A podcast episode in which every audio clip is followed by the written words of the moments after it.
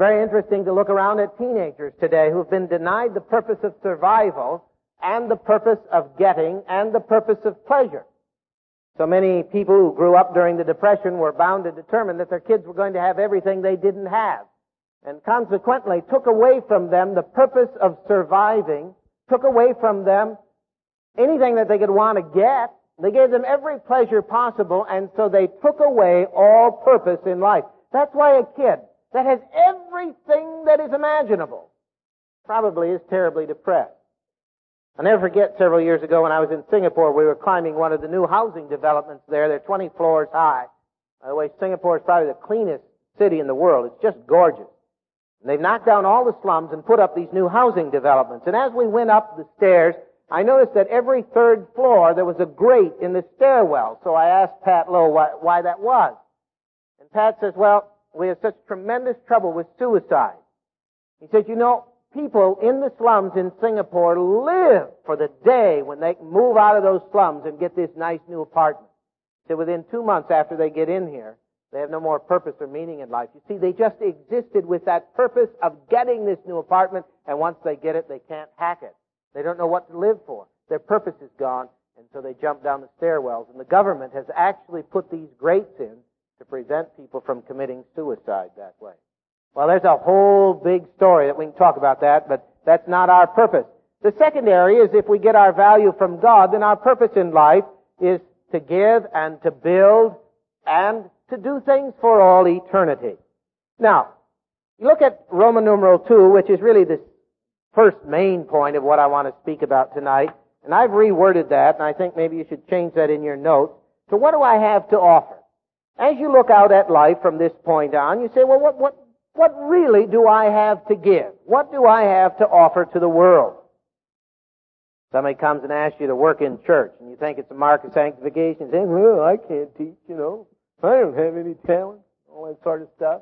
Not a mark of sanctification. You just never discovered who you are. You don't have any idea of what you have to offer.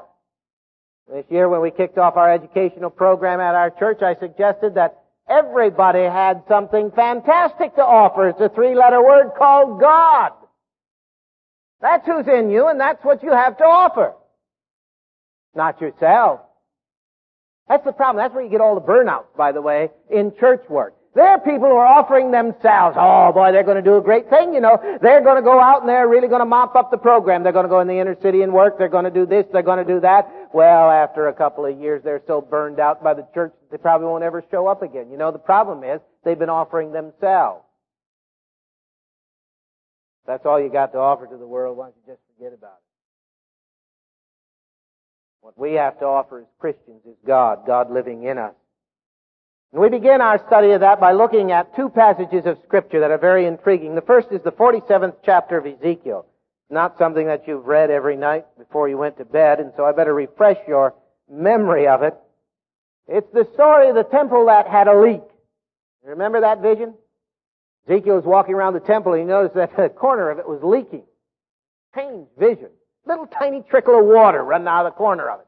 The fellow said, come on, let me take you by the hand. I'll show you what's happening with that trickle of water. Well, Ezekiel said, we walked uh, hand in hand, and we went out about a thousand cubits, and there I found that that trickle of water had become ankle deep. We went a thousand cubits more, and I found that it was, was knee deep. We went a thousand cubits more, and it was waist deep. Man, I went a thousand cubits more, and I couldn't swim across it. And he took me down to the Dead Sea. And he said, I saw that water, that little tiny trickle of water, that leak in the temple, coming down, and it went into that Dead Sea. You know what happened when it hit the Dead Sea? The Dead Sea became fresh. And he said, it was all full of fish. There were fishermen all around. He said, then I went back walking along that river again, and I saw all kinds of trees planted along that river, bearing fruit. You know what that vision is, don't you? The vision of you, my friend, and of me. For we have become the temple of God. And the picture of that water flowing out of that temple in that cascading stream is a picture of your and my purpose in life. Take it over to the New Testament, John seven, verse thirty-eight. That beautiful passage where Jesus says, whoever believes in me, from within him shall come torrents of living water. Tie that up with the other passage, John eight, the last day of the great Feast of the Tabernacles. I don't know whether you remember the story or not, but that Feast of the Tabernacles was a fantastic time among the Jews, and they were all there in Jerusalem having having just a great celebration. And the final day of the feast, they all congregated at the temple because there was a special ceremony. You see, the priests would come out of that temple with their white robes and walk down the hillside to the pool of Siloam, and they'd take those big golden pitchers and they'd fill them up with water. And then they'd walk back up those steps again with all the crowd chanting, and they'd get back into the center of that temple, and then in a symbol they'd pour that water from those golden pitchers on the floor of the temple as a symbol of the fact that God was living in there. That water was the source of life, and it was flowing out. And there was a rustle in the crowd that particular day, and a man stood forward, as, as walked forward, and all of a sudden he shouted out. He said, I am the water of life. Wow, look. Utter blasphemy this man uttered to say that he was the water of life. That's what Jesus claimed. Then he said, whoever believes in me, from within him shall come forth of living water. Well, I don't know whether you ever really considered what you had to offer the world. What is this symbolism of water? You go on and take a look now on page twenty-three. That water that is within you is the Holy Spirit. Who is that Holy Spirit? Let me suggest five things about him. First of all, he's the creator of life. We meet him first in the pages of Genesis, where it says that God took the dust of the earth and formed man and breathed into him the breath of life. That's the Spirit of God, and man became a living soul. We come across him again in John. Jesus said, unless you're born of the Spirit, you can't really live. Over and over throughout all of the Bible, the Spirit is that creator of life. And now, my friend, I want you to think of yourself as a person who contains within you the giver of life. That's the proper image. That's the proper understanding. As you go from this place tonight, you go out into that world as a being that is filled with the Creator of life. And the thing I'm praying that He'll drive home to you is that the only way He works is through you and me. We are His wires. We are His conduit. The Spirit of God does not short-circuit His own people. We are called His temples for a very, very important reason, because it was through His temple that God worked and brought life to Israel in the Old Testament. It's through His temple in the New Testament that God lives and brings life to the world. And you and I are His temple. That veil was ripped in two when Christ died on Calvary. God moved out of that Holy of Holies and He moved into our hearts. And the Creator of life is within us. What do you have to offer the world? You say, well, I don't have many talents, and I don't have many gifts, and I'm kind of fat and homely. Hmm? Just what the devil wants you to say. He doesn't want you to know who you are. He doesn't want you to realize that within you dwells the Creator of life. And the only way He works is if you open the valve and you let Him flow out. Not just the Creator of life, that Spirit of God is the contender with men. Genesis six says that my Spirit will not strive with men for all time. And then Christ picks up that contending idea in Matthew five when He says, you are the salt of the earth.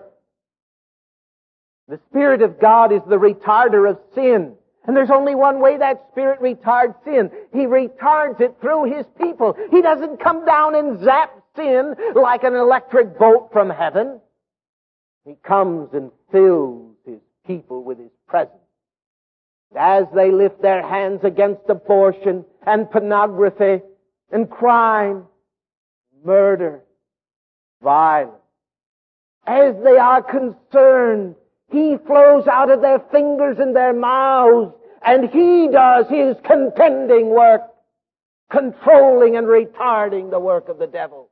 All you have to do is go to India with me to see how two and a half percent of seven hundred million people have been used as the contender of God to change and make drastic drastic impact upon a culture far beyond their tiny, tiny percentage. Where the Christians today in the United States, where those evangelicals that are filled with the Spirit of God and aren't going to sit back, but they're going to contend, and in their contending with sin, let that Spirit of God flow out of them. He's the convictor of sin. You know, don't you, that the only way in which a person really comes to understand who he is is when the Spirit can use your mouth and can use your mind and flows out through you. What do you have to offer to the world, friend? You've got the creator of life, the retarder of sin, the convictor of men living within you, aching and longing that he may flow out of you to do his abundant work.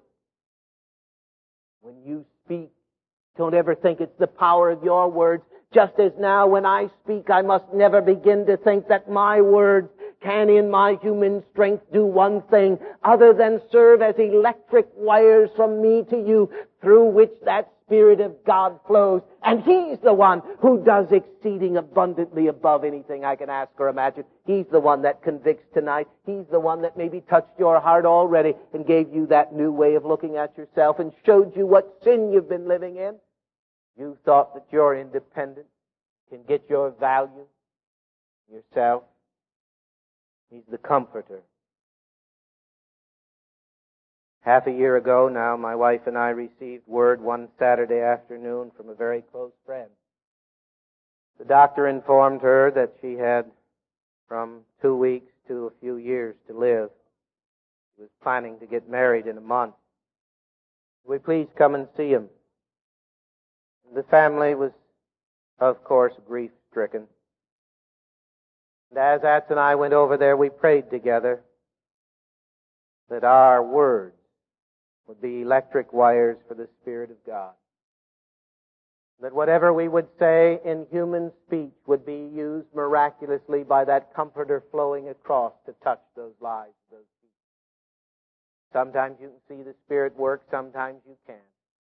That particular night we could. What a thrill to see the comfort of God Himself flow into grief-stricken people. The peace that all passes all understanding became there. What a purpose in life. What a fantastic life to live, that I've got the Spirit of God to give. He's the counselor, the director, the guide. That's what I have to offer to the world today. And I just want to point out one more thing, or one, one more section of thought about that. I've said over and over that the Holy Spirit flows only through Christians, and I want to remind you of that fact. Paul says in Romans that they can't hear unless there's a preacher. And I don't believe for one single moment that God short-circuits His temple.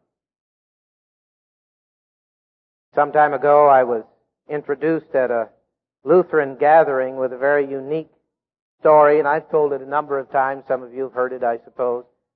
But it just illustrates this point so beautifully. The story is a hypothetical story. It isn't true. About when Jesus ascended into heaven, He was met at heaven's gates by Gabriel. My, my, my, the music of heaven at that point was infinitely greater than anything ever heard on Bethlehem's hills. I'll tell you, those angels were just singing and singing, and in the midst of all the noise and the tumult, Gabriel welcomed our Lord back to heaven's gate. And then he said, on behalf of all the angels, Savior, what part do you have for us in this grand plan of bringing your salvation to all these men? The Lord said so quietly, none, Gabriel. And a startled hush fell over all of heaven. And Gabriel said, what? What did, what did you say? And the Lord said, I have no other plan other than the simple service that all the angels have already given. Well, well, well, Master, Master, don't we have some role in bringing the news of this salvation to all of the people on earth? We watched, you know, with what joy the heavens courts have rung as sinners have come home. Ah, yes, said Jesus, but you'll have no part. Well, what, what, what provision have you made, said Gabriel? Just tell us, what provision have you made? Jesus said, look down there through those clouds, Gabriel. See those eleven fellows standing on the hill, their mouths open, wondering where I went? That's my provision. Gabriel, look. Haven't you made any other provision? The Lord said, no, Gabriel. I have made no other provision. Oh, how the devil wants you depressed. How he wants you down in the dumps from that perpetual pity party. He just wants you to feel so bad you don't have anything to offer to the world. Garbage! You've got the Spirit of God within you, the creator of life, the retarder of sin. You've got the convictor of men, the comforter and the counselor. And that's what you have to offer. And that's the only way the Spirit of God flows. God has made no other provision than to have you act on His behalf and let Him flow through you. And I believe, dear child of God, that that Spirit is in every single Christian. You can't be born again without that Spirit of God. There are people who believe that you're baptized and filled with the Holy Spirit. I believe you're baptized and filled with the Holy Spirit too. I believe that that may be something different. What I believe that to be is, is that finally God's grace has gotten through to you and you understand what you've been all the time. Your whole image is changed. And instead of being all filled with looks and money and all that sort of stuff, you look at yourself and say, hey man, you know who I am? I'm the temple of the Spirit of God, the reservoir of all that God is. And that's my identity. That's my value. That's my purpose in life. And that Spirit flows out of me in torrents. So I'm going to show you at the conclusion in a few moments. Not in trickles, but in torrents. Well, that brings us to the second basic point tonight. This final thing. What do you have to offer to the world? It's the Holy Spirit. How do you give Him? How do you give the Holy Spirit? And I suggest there's a formula. And that formula is called attitude plus actions equals abundance. You give the Holy Spirit, first of all, if you've got the proper attitude. And that attitude is not a self-dependent attitude. You go through life trusting Jesus Christ for your everlasting salvation, but thinking right now that you're going to do it yourself and you've got to live for Jesus. My friend, you grieve the Holy Spirit and you seal Him up. This is the great, great problem of the church today. We believe that justification is a work of grace. We believe that sanctification is man's gratitude in response for it. Friend, justification and sanctification are both works of grace, and they're gifts. The theme song of so many of us is, I'll do it myself. I don't want the Lord to help me. What a tragedy when we get sick and I can't depend upon myself anymore. When all my money is gone, I don't have anything left. What a tragedy that I finally have to depend on Him who owns the cattle on a thousand hills, and I'm all bent out of shape. That attitude toward life, that self-dependent, independent attitude, hampers the flow of the Spirit. What you need is the Christ-dependent attitude. It says that I am the temple of God, and I fellowship with Him. You have to have those love experiences, feeling loved by Christ, reaching out and touching others and have them touch you. Go on and on and on and all that glorious love relationship. You have to function in Him and realize that your whole being is tied up in that lifeline of trust to Almighty God. Well, I might just say that attitude isn't enough. You need more than attitude. Professor here at this college, one of my colleagues in seminary, told me one time about a, a girl that wrote an examination for him. And he said, you know, that was the most incoherent examination that I ever saw in my life. He said there wasn't a thing in it that made any sense. He said, I never got such a bunch of mixed-up nonsense in all my life. So he said, I called her in, and I said, how do you explain this? What's the deal? And uh, so she she said, uh, well, I uh, I just trusted the Holy Spirit that He would guide me. He looked for a moment, Well, he says, that gives me kind of a problem. He says, I got to flunk somebody. I don't know who. But somebody didn't pass this test. There's a real danger in saying, well, I'm just filled with the Holy Spirit, and therefore I can sit back and not do anything at all. And that's not what the Scripture teaches at all. The Scripture teaches that attitude plus action equal abundance. Now, I want to take you to the story of that little boy in John six. That beautiful story of that little fellow that brought his lunch to Jesus. You remember him, don't you? He had quite an attitude. It was in contrast to the attitude of Philip. Jesus said to Philip, Philip, where are we going to get food to feed all these five thousand people? And Philip got it. Philip, you know what Philip looked like? He looked like a church council. He just got all bent out of shape, and he finally said, well, Lord, it just can't be done. My, I wonder how many times the councils of our church echo Philip's words. Lord, it just can't be done, you know.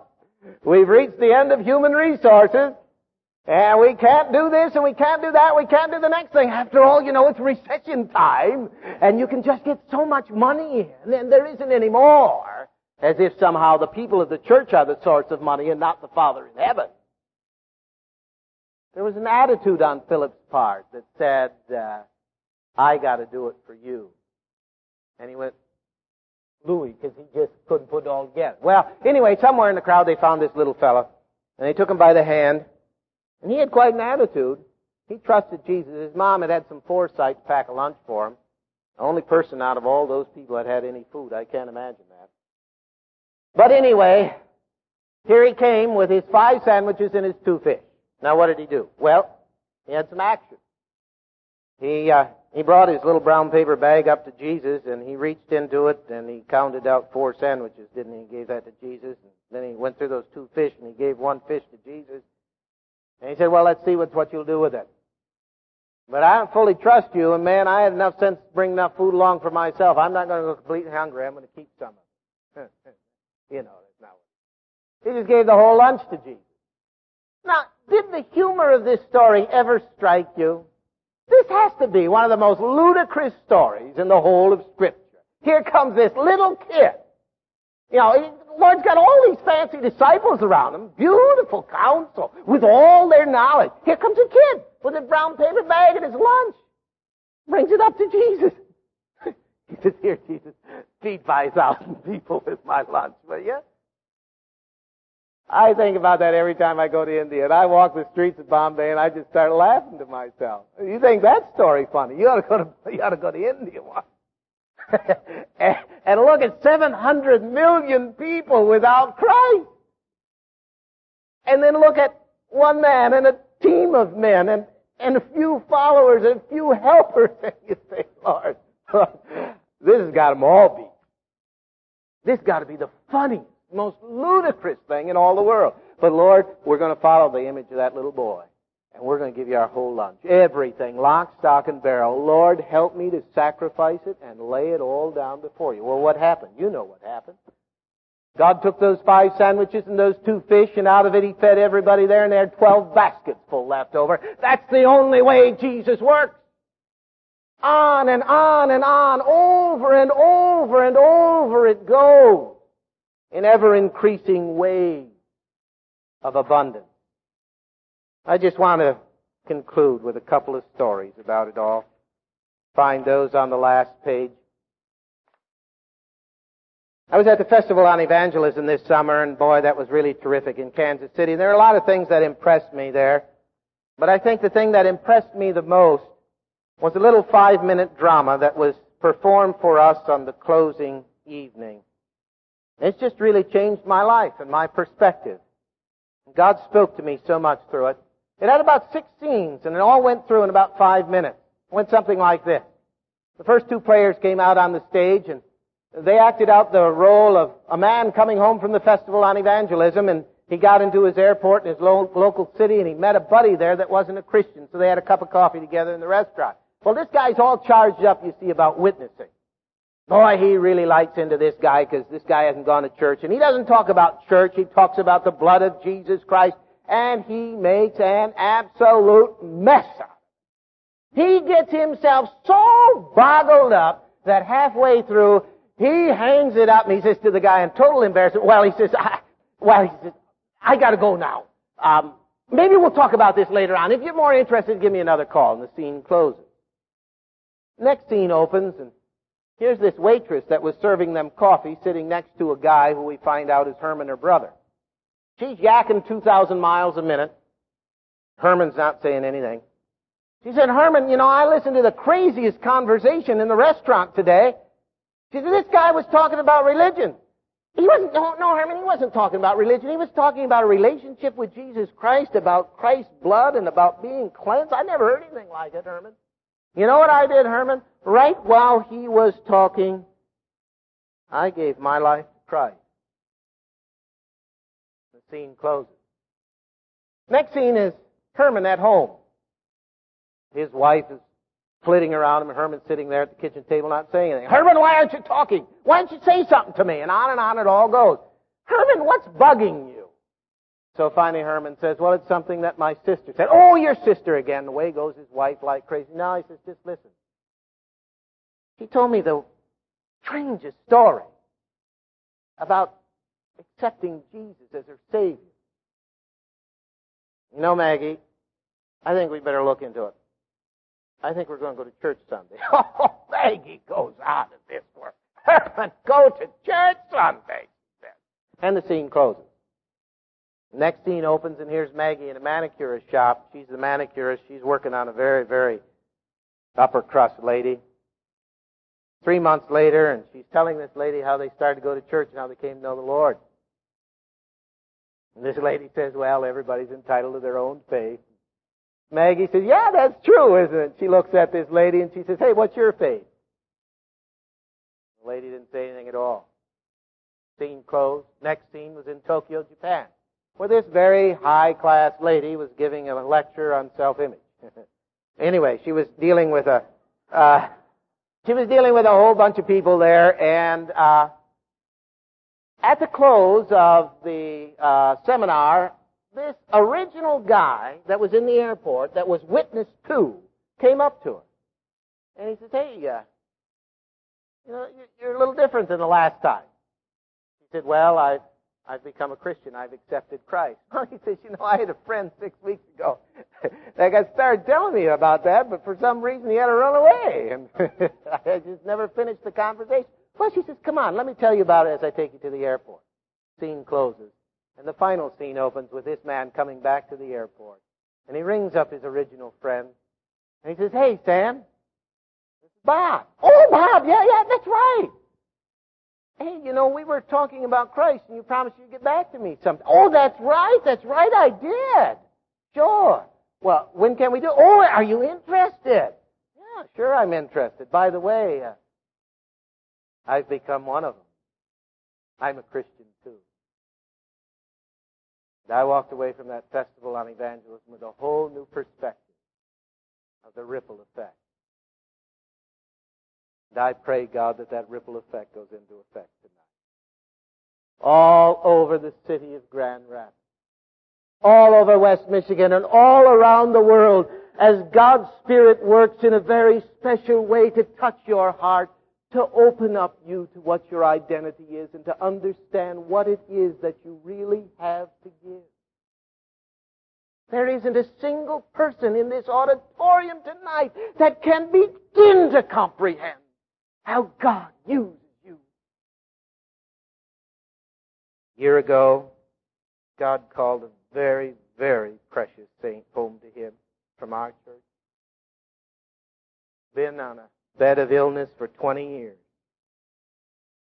I often used to sit with her and we'd talk about purpose and meaning in life. And she'd say, what, what's the meaning? All I, all I am is sick. And I'm in the hospital. I used to say to her, oh, are you in for a surprise? Are you in for a surprise? When you see your Savior face to face, and you begin to understand how he used your testimony and that of your husband through this illness in just ways that you've never begun to imagine. That's why Paul said, now unto him who can do exceeding abundantly above all I ask or imagine. How? by the power at work in me. Christian, do you know that two-thirds of all the people that have ever lived live right now in this generation? That God has never privileged anybody in all of human history with giving such a position as He's given to you and me, to be conduits of His Spirit flowing out around the world, to see a land like India come to know Him, or Korea, or all of Africa, or South America, to see Him move upon the churches here in the United States to bring about a revival. Do you pray tonight? It starts, it starts here with people. God finally their identity straightened out. They know they're no longer on the roller coaster. Praise God, I'm set forever. Jesus lives in me. The Spirit of God is in me, and I'm going out from this place to offer the Creator of life, the Convictor, the Contender, the Comforter, the Counselor, through my attitude and through my actions to let Him flow out of me in torrent, living water. God go with each one of you, in you, flowing through you. Change this town, this world. Let us pray. Lord Jesus, we bow before you tonight.